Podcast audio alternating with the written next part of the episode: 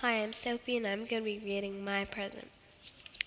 Beep, beep, beep, my alarm clock went off. Be quiet, I mumbled. I'm trying to sleep, as I grumbled in my bed. I shut my alarm clock off and turned over in my bed. I saw my calendar in a blur. It read it was the 30th of July, which meant it was my birthday. I got up and raced to my parents' bedroom. They were both sleeping. I wondered how on earth could they be sleeping until 10:03 in the morning on a day like this.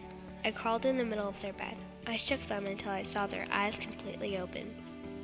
I said it's time for my breakfast in bed and my presents to be opened. I thought to myself, what were they going to give me? Will it be something I asked for? And what will I do with it?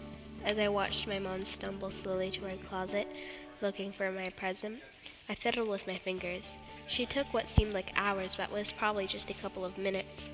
As I sat there in the middle of their bed, waiting for her to come with my present, I fiddled with my fingers even faster. She finally walked in the room with the present behind her back. My heart raced. What was it going to be? They gave me my first present. It was a small box but heavy. It had a blue, green, and silver bow that twinkled in the light. I shook the box, but there was nothing I could hear. I tore the blue wrapping paper. It was a white box with a picture of an iPad mini on it. I screamed so loud that I'm pretty sure the neighbors heard me. An iPad mini of my own. I wished I could give the best thing in the world to my parents, but wait, that was already taken.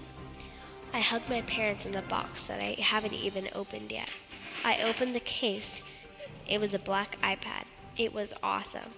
I felt happiness just ran over me. I was so excited and I couldn't wait to use it.